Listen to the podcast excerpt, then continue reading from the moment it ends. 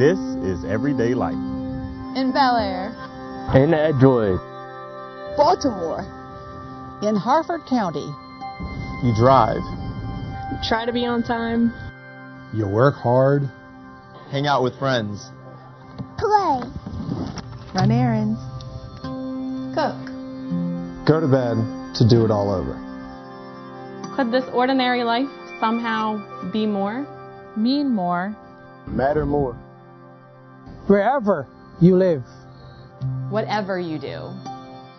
You were meant to live a life on mission.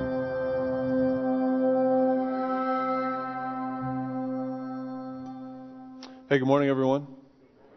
My name's Luke, and uh, glad to be here today, one of the pastors here. That's, that's quite a compelling video. I uh, really uh, love seeing the, the breadth of all the places where, where we are, where we live and work and play. I've noticed um, in watching that for two weeks now, it creates a little bit of, of tension within me. Maybe it does for you as well. Because I hear it, you know, I was you're, you're made to live a life on mission. And I, and I see, you know, the book, and it's kind of this, this, this adventurous, noble calling, life on mission. Um, but I realized my actual life is a little more mundane, right? A little more drab. It just kind of plays out like the script of that video. Just I wake up and I, I try to be on time and I work hard and I run the errands and I cook and I clean and I go to bed and, and do it all over again the next day. And uh, so it leaves you kind of wondering, can, can that be made into to something more? And, and I'm realizing it's not, th- this isn't really a call to business as usual, is it? Uh, by exposing ourselves to the things that we're doing in this series, that we're exposing ourselves to be challenged a little bit. And so I'm kind of wondering if, if I'm ready to be challenged. And maybe you're trying to figure that out too, as we're in week two of Life on Mission. But I think that's good. I think that's good for us. I, I think you'd um, I think you'd agree with me that any organization or any person can be susceptible to the tendency to drift away from what they say they're about. From, from who they say they are. Organizations have to work hard. They have to challenge themselves to protect against that. And teams and families and churches and individuals have to work hard to maintain integrity and remember who they are and what they're about, don't they?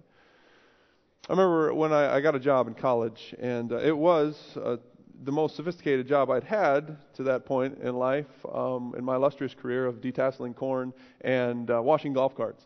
I was now I was working at a health club now, and I remember going to the big orientation meeting thing that they had right after I'd gotten hired, and it was led by the Big Cheese, the, the founder and G M. Uh, this was one of the premier clubs in that part of the country, and it, it was it was big, a lot of employees, and of course the general manager didn't have direct oversight over over every single one of them, and so this orientation meeting was his opportunity to define for everyone uh, in, in the organization, th- this is who we are. This is what it means to be part of this organization. I'm sure you can think of some similar experiences that you've had. Uh, some of them may be lame or, or uninspiring, and others perhaps very inspiring. And inevitably, in that kind of uh, event, at some point, the, the story is told, right? This is the story of who we are. Th- this is how it all came to be. This is this is how the mission first took shape and how we were set off in this direction and we were guided by these principles. This is the story of who we are. If you're leading an organization, you want everyone grounded in that when they first sign on, first sign on, don't you? And because you know how easy it is to drift, how easy it is to forget, you have to continually call yourself and the people in the organization back to what you were founded upon, the foundation upon which you were built. And and this general manager, uh, he had a way of doing that. When uh, when morale was low, he would he would dust off that story. Or he'd, he'd pull a new one out of the bag that was a fresh expression of founding virtues. When there was conflict, he would reorient us with a, with a story of what's at stake. When performance wasn't up to par, he would he would call up a story that was specific to that situation, that was told in an effort to say, this is how we do things. That's that's how an organization is kept on course. And you know that that's how life is kept on course as well, isn't it? We need to be reoriented to what life is about sometimes. And it, if we happen to care about say, about such things, uh, to what faith is about and to what Jesus is about. And probably the times when that's most critical for us are the times when things are seemingly just going along I get just fine, I guess. We're doing the day-to-day routine. We're a cog in the wheel that keeps going round and round, doing the everyday stuff of work and of life, not really thinking very deeply about, uh, well, about anything, just going through the motions until we do it all over again the next day. Because see, if we roll along like that too long, without any sense of how what we're doing connects with the larger story of what life is about, well, that's when we end up drifting into something less than, other than what we hoped life would be, than what life is supposed to be.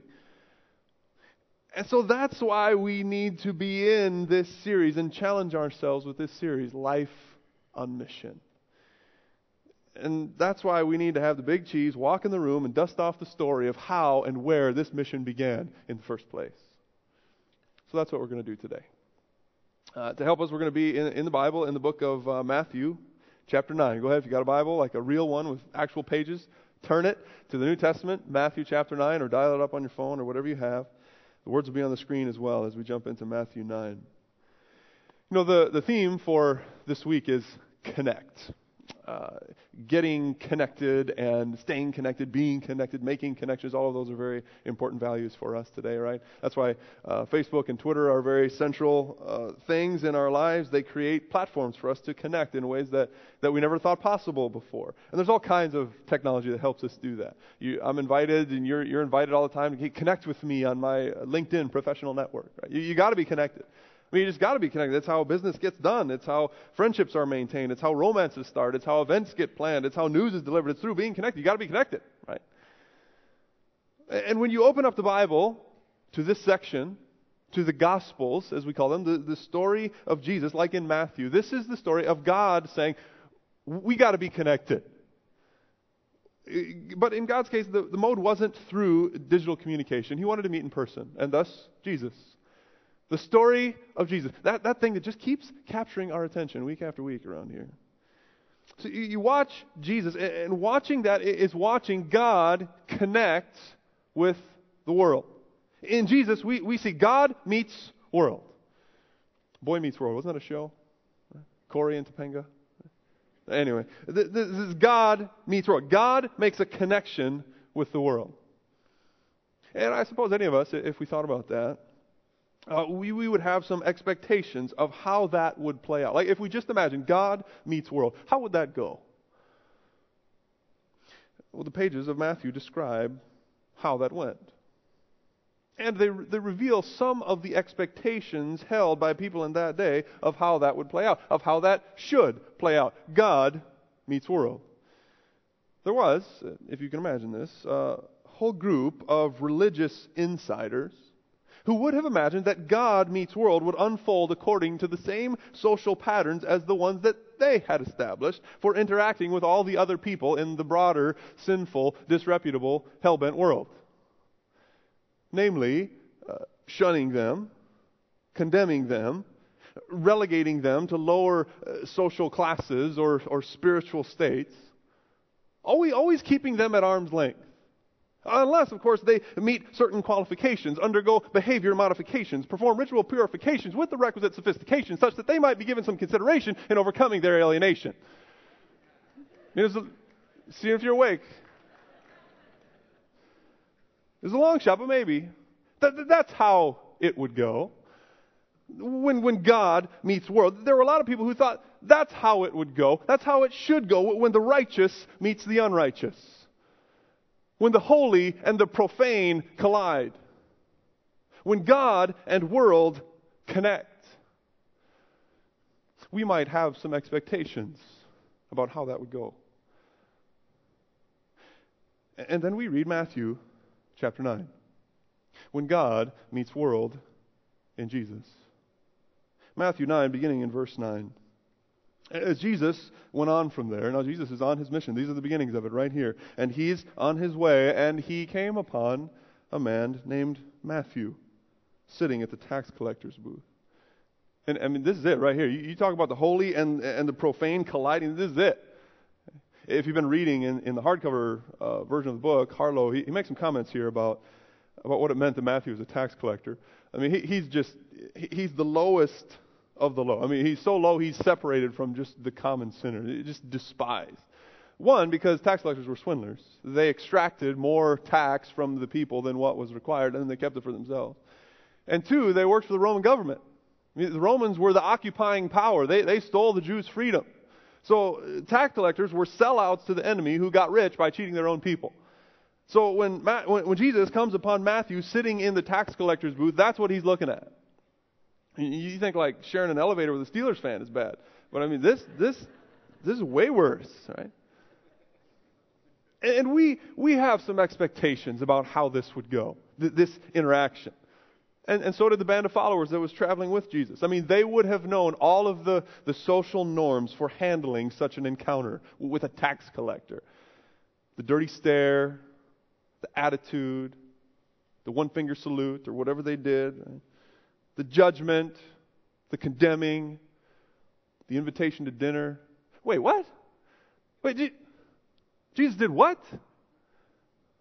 You can imagine the, the surprise, not, not to mention the, the discomfort or even the anger felt by those traveling with Jesus when they discover how Jesus handles this situation.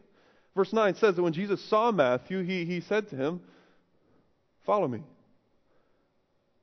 And Matthew got up and followed him. And then there, there's there's some details obviously left out. You just it flashes forward in verse ten. Well, Jesus is Jesus is having dinner at Matthew's house, and, and many tax collectors and sinners came and, and they ate there with Jesus and all of his disciples. God meets world, and apparently they hit it off. As this holy one from on high is yucking it up with this scum from the underworld and all of his hooligan friends. Quite a scene there. They seem quite comfortable around one another. And, and of course, this doesn't quite square with expectations, which creates no little consternation for the religious association, so they do some interrogation. When the Pharisees saw this, they asked his disciples, "Hey, why, why did your teacher eat with tax collectors and sinners?" Well, Jesus can answer for himself. He, he heard it, and he said to them, "Look, it's not the healthy who need a doctor, but the sick. Why don't you go and learn what this means? I desire mercy, not sacrifice, not religious games and rituals. For I have come not to call the righteous, but sinners." So there it is. Jesus eats with sinners, with outsiders, with, with the enemy even. Not just tolerating it like Thanksgiving with your in-laws, but like he belonged there. Like he, he was fitting in. He, he was at home there. And he, he sought it out. He initiated it and followed through on this relationship. When Jesus meets outsider, he doesn't just flip him a business card and, and hope nothing comes of it. No, he, he reached out to make the connection, looked Matthew in the eye, extended the hand and said, "I want you to be one of us. In fact, let's get something to eat." And, and remember, Jesus Jesus with his crew. He, he's got plenty of friends. The entourage there following Jesus around. He's traveling the countryside, making a name for himself. Jesus doesn't need any more friends. And even if he did, surely his mama told him not to go looking for them at a toll booth.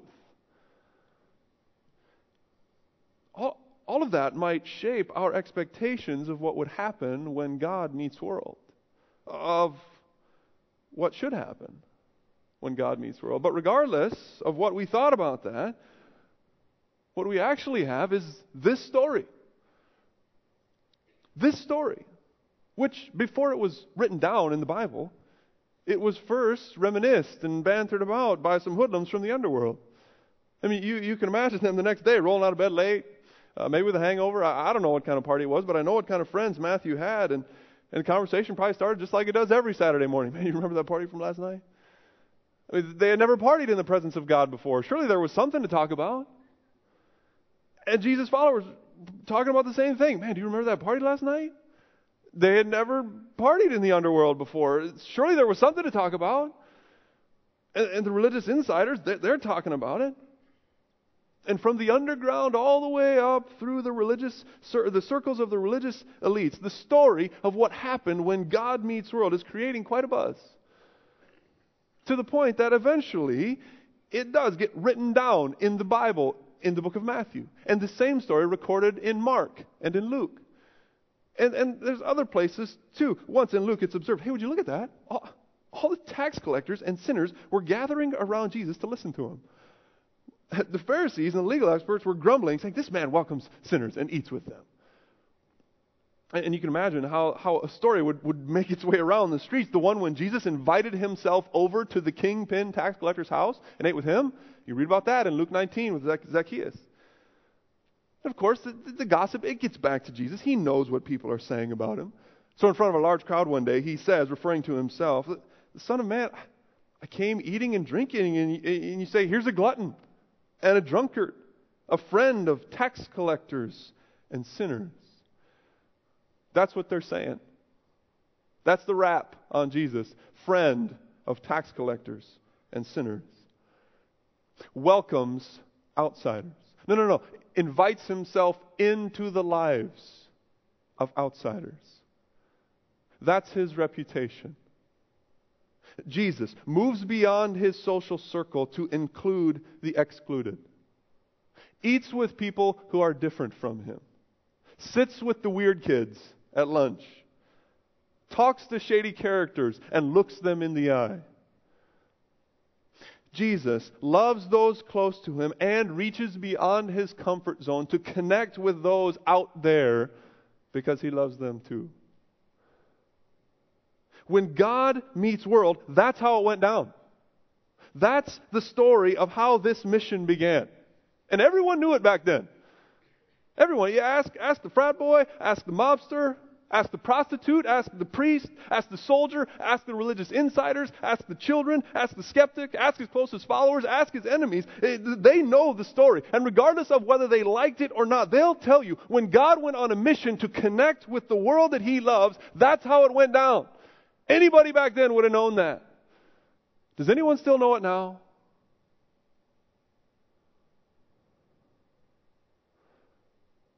Do we still know that now? This story, these stories of our founder, do they guide us today? Does his reputation live on in us? For those of us who have, so to speak, signed on with the organization, is what Jesus was about what we are about? What's the rap on us? When God meets world in Jesus, do we look like that when we meet the world?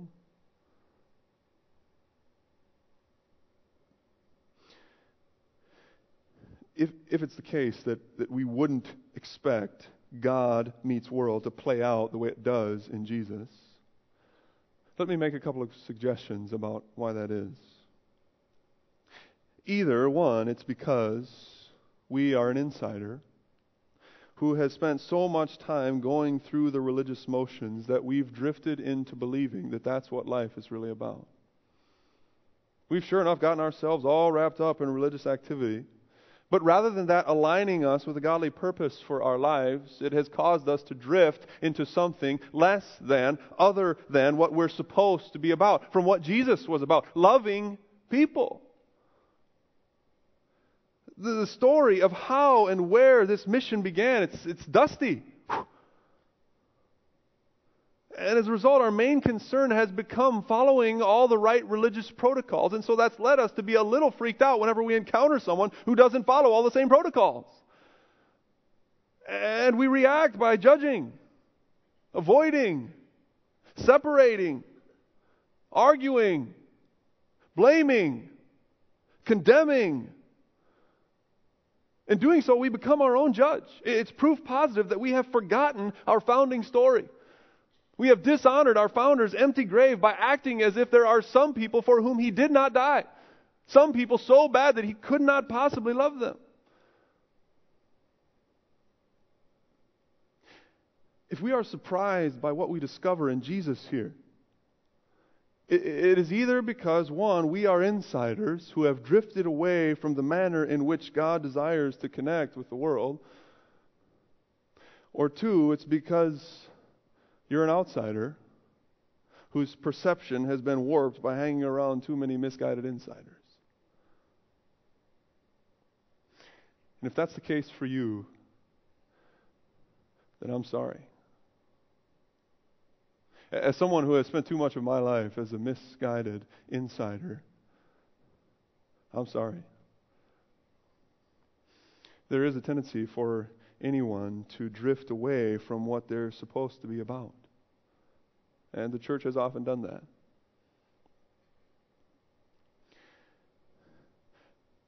The regretful thing in that is that it is, it's hampered our ability to be effective and faithful agents of the mission that God has called us to. It has clouded and, and suppressed what is actually some very good news. Some very good news. News worth founding a movement on. And that is, God wants to connect with a world that is languishing without Him. He is eager to connect with people who are misguided in their attempts to figure out what life is about. God hasn't given up on us. He, not, not on the outsiders or on the insiders, thankfully. In fact, just like He called Matthew super sinner tax collector and Paul super religious Pharisee insider, you can read about that in the Bible some other time, just like He called both of them, He is still inviting all of us into a life on mission.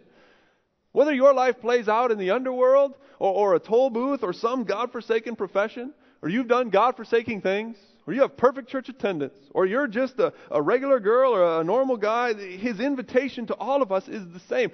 Follow me. Follow me into a life on mission. And I know, I know your baggage seems to be a threat to the mission. Mine is too. My proneness to anger is a threat to the mission. My self-righteousness, like that of the religious insiders of Jesus' day, could severely inhibit the mission. My lustful eyes are a threat to tear down everything that's been built in my life because of the mission. My baggage could severely impact my effectiveness as an agent of the mission. But but the beauty of the good news, the beauty of it is that Jesus says, don't let that stop you. It ain't stopping me. I got your baggage. Follow me into a life on mission. And we go remembering that when it comes to God, we're all outsiders without Jesus. Uh-huh. We're all outsiders without Jesus. I mean, you can fool yourself if you want. You're fine. You're good. You, you got life under control. But Jesus said, I've come to call sinners, people who, who just know who they are. Not, not the righteous. It's the sick that need a doctor, not the healthy. So if you don't want to be called by Jesus, if you don't think you need a doctor, that's fine. You know, take two doses of pride and call me in the morning. I hope that works for you. But but good news for the sick. For the sick, Jesus says, there's hope for you. There's a life for you. There's a mission for you. And it starts right now with you and me being connected in a relationship. And if you can trust me that I love you enough to connect with you, and you can believe me when I say that I love everyone else enough to connect with them, like literally everyone else, then we got a shot to get this mission off the ground. But can only happen if you love them too. The mission goes nowhere without love. I mean nowhere. It was driven by love from the get-go, from the heart of God, and that's the only way it goes forward. Because it starts with relationships. It's about relationships. The mission consists in relationships. That's, that's the currency of it. It doesn't, it's not about transactions. And those kinds of missions are actually easier. When you can measure on a scorecard, or you can have a checklist, or you can get things done. But, but this is not about accomplishing tasks, or scoring points, or hitting your numbers on converts. All of those things can be done without love. But relationships are about people, and people don't get done. People are shaped in relationships, and relationships are forged and maintained through love. And they're messy, and they're, they're hard work, and, and they take a lot of time and energy, and they involve humans who are such a pain, right? Have you noticed? But relationships are, are, are the stuff of the mission.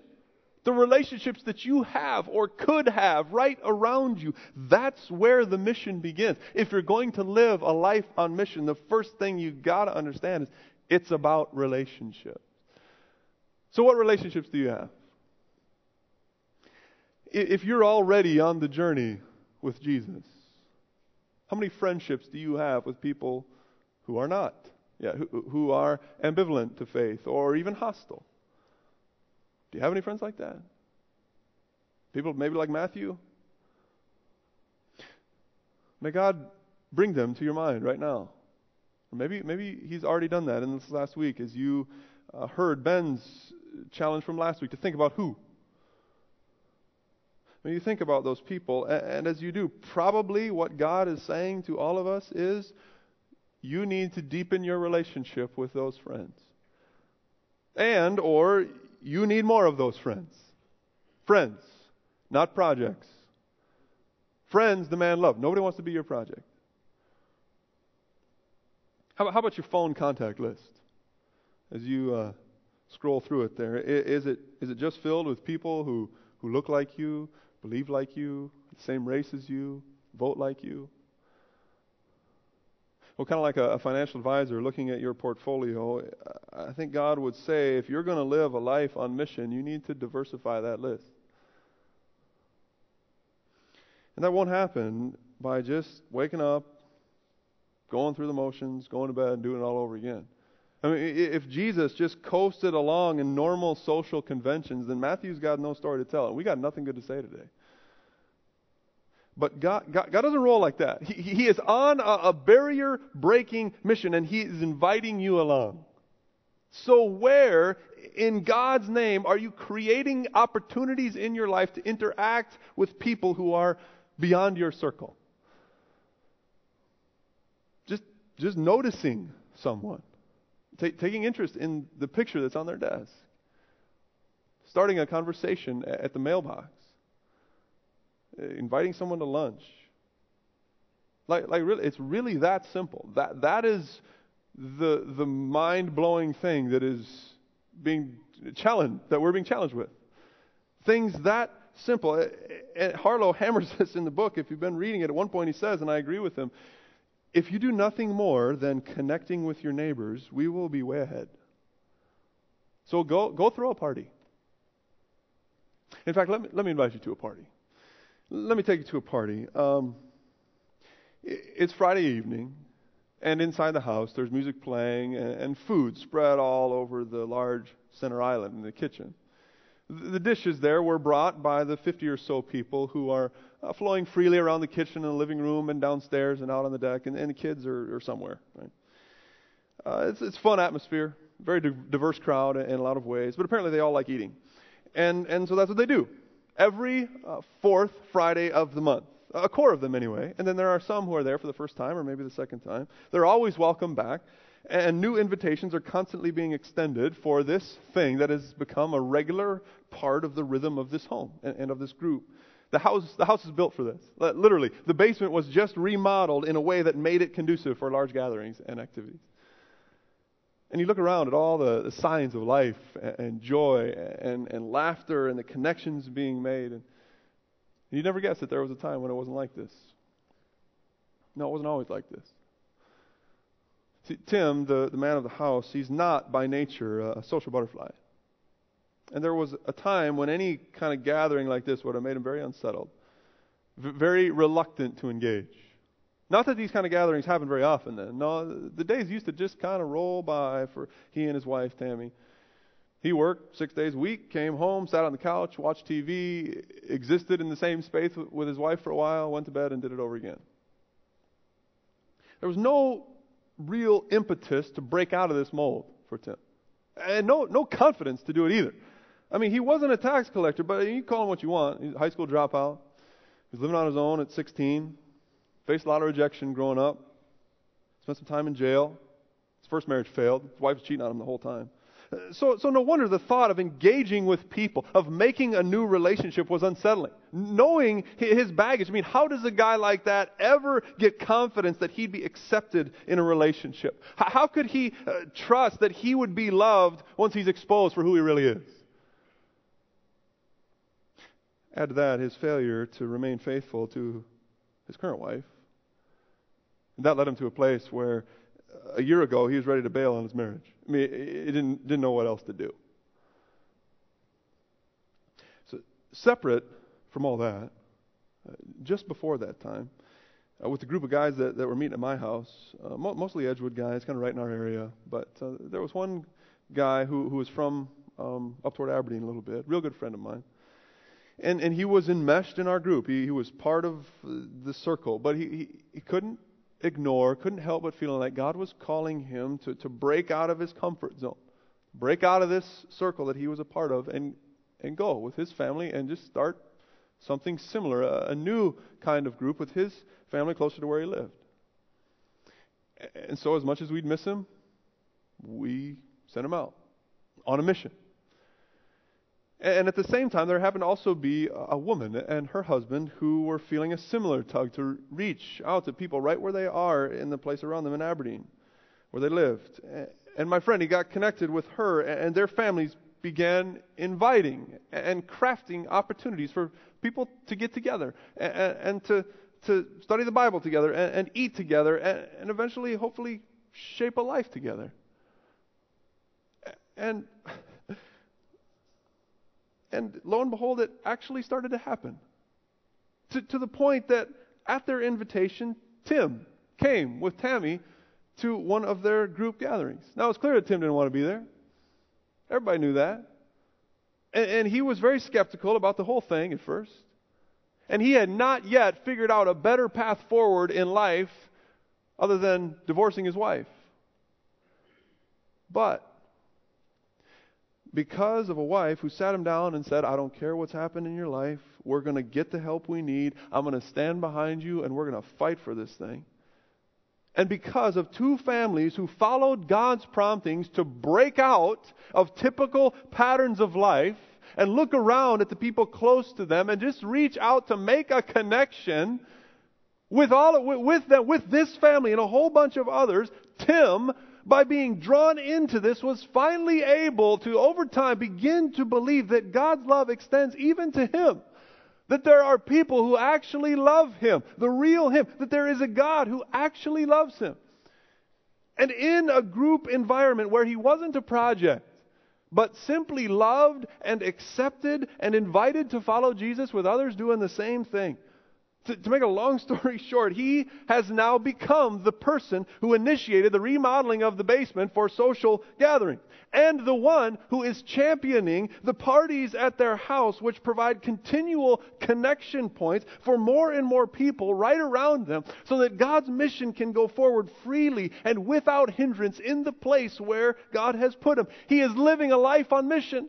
Because other people broke out of their mold and decided they were going to live their lives on mission. And now they're all doing it connected together, connecting with others. Holding on and reaching out, as we would say, in the mountain walk. Amen.